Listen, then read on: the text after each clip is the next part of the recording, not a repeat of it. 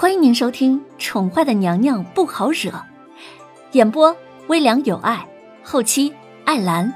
欢迎您订阅收听。第两百二十五集，娄雨嫣，她身上怀着孩子，她不能掉以轻心。巧儿是跟着她一起长大的，娘的手段她知道。若娘想要一个人开口，多的是手段让巧儿生不如死。当初娄凌渊，他的姐姐，在娘的手下也吃了不少苦头。他当时年纪还小，即便看着姐姐被娘亲欺凌，也不敢开口求情。只是没想到，娄凌渊后来的性格竟然会转变了那么多，连娘都不是他的对手了，几次被他耍得团团转。当时自己并未多想，可是如今想来。楼凌渊的能力让他刮目相看。他能在娘亲的眼皮子底下开了个闻名整个皇城的功夫茶叶铺，这等手段可不是随便什么人有银子就能够做到的。如今，他也要凭着自己的实力，让他的孩子平安长大。他的姐姐可以让皇上为他废了后宫三千，相信自己，应该也可以。巧儿誓死要保护小姐跟怀里的小主子平安出世。巧儿知道娄雨嫣担心的是什么，她双眸清清澈澈的看着娄雨嫣，如是保证：“巧儿，我不会亏待你的。”娄雨嫣闻言勾住了巧儿的手，一脸温和的保证道：“姑娘，我们主子已经准备好马车，请你下马。”谈话间，马车便已经到了城门口，一道恭敬的声音从马车外传了出来：“小姐，我们下车吧。”巧儿先行出了马车外，然后掀开门帘，将两个人的包袱交给了那个人，自己则是小心翼翼的将楼雨嫣从马车内牵出来。“姑娘，我们主子已经在马车内等候了，请姑娘随我来。”娄雨嫣顺着男子的声音朝不远处望去，只见一辆豪华的大马车已经候在那里了，看样子也是刚刚到不久。那个人估计是算准了时间到的。想起那个男子对他温柔细心的样子，娄雨嫣不由得勾起了一抹温柔甜蜜的笑意。不论自己现在的决定是否是正确的，至少他知道。自己是有多么的爱他，只要能跟在这个男人的身边，自己此生不悔。姑娘，请上马车。巧儿跟在两个人的后面，她面无表情的顿了顿，回头又看了一眼，在心中却是叹了一口气。二小姐这样不吭一声的走了，不知道这样一走，他们可还有机会回来。主子，娄姑娘已经来了。男子朝马车内恭敬的扬声说道：“让她上来吧。”马车内传来男子慵懒好听的声音，一如既往的扣住娄雨嫣的每一根心弦。姑娘，请上马车。男子垂下了眸子，恭敬的朝娄雨嫣说道。然而娄雨嫣却没有发现。他垂下的眸子里闪过了一丝嘲弄的冷意。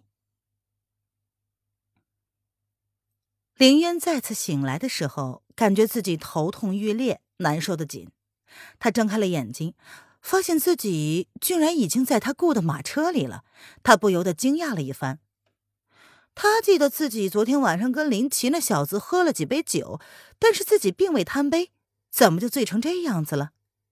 关于昨天的记忆，他好像没什么印象了，这是怎么回事呢？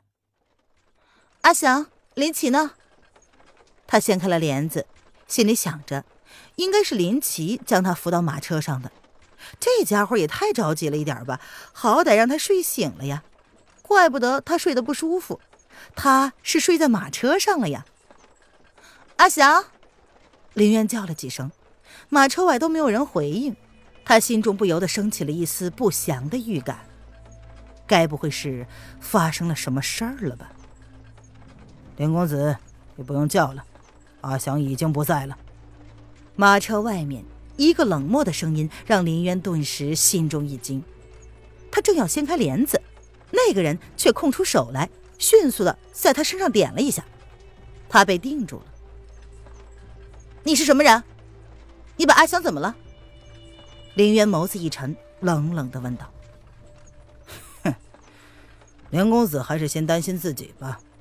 至于我是什么人，你不用知道。”那个人的声音依旧是冷漠的，但是却带了一丝嘲弄的语气：“在下与阁下无冤无仇，你绑了我是为何？”身子被定住了，可奇异的是，双手却能行动自如。他掀开了帘子，看了一眼窗外的景象，发现这条路他并不熟悉，跟昨天来的方向不对，这是往萧国境内的方向。他什么时候跟萧国人结怨了？梁公子既然想知道，那么便跟我走一趟。到了目的地，自然一切都揭晓了。那个人仿佛也知道凌渊的性子，虽然他的语气冷漠，却并没有不搭理他，有问有答。要跟你走倒是可以，但是阁下限制了我的行动自由，是不是有点不够仗义啊？林渊闻言反倒是放下心来，哈哈，林公子先委屈一下，等到了下一个镇子，我就给你解了穴道。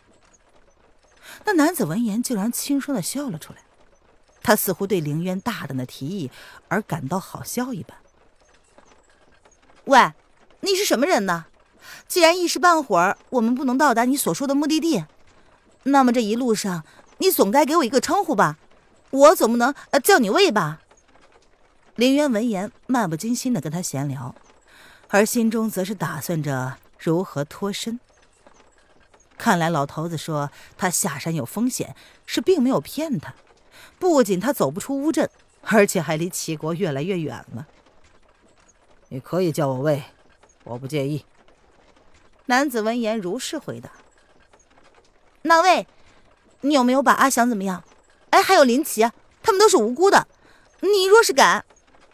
林渊心中惦记着林奇跟阿祥的安危，若是因为自己他们受到了无辜的牵连，那自己怎么能过意得去呢？没想到你还挺关心那个马车夫的嘛？怎么，你还喜欢他？男子闻言。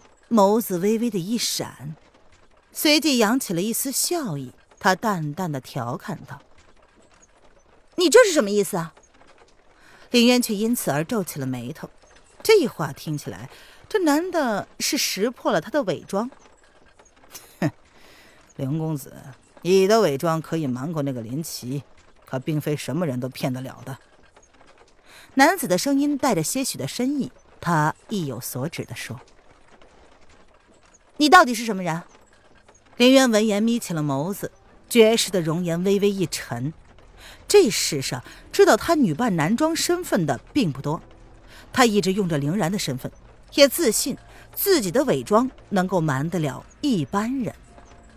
然而，这个人却不像刚刚识破他的身份，更像是早就冲着他来的。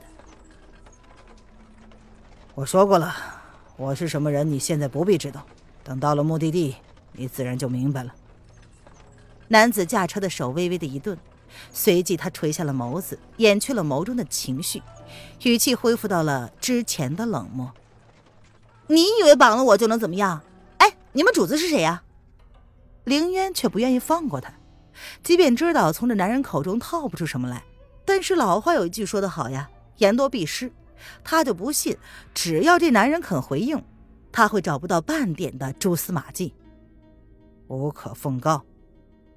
男子淡淡的说：“那你是从什么时候盯上我的？”林渊继续开口问。他摸了摸自己怀里，然后松了口气，至少他的东西都还在。他身上值钱的宝贝只有那两块血玉，至于老头子送给他的那本秘籍，他背下来之后便被他烧了。至于银票呢，看来他是用不到了。还好，这男人呢？没有偷袭他。哎，不对，他偷袭了。应该说还好，这家伙没有对他搜身。听众朋友，本集播讲完毕，请订阅专辑，下集精彩继续哦！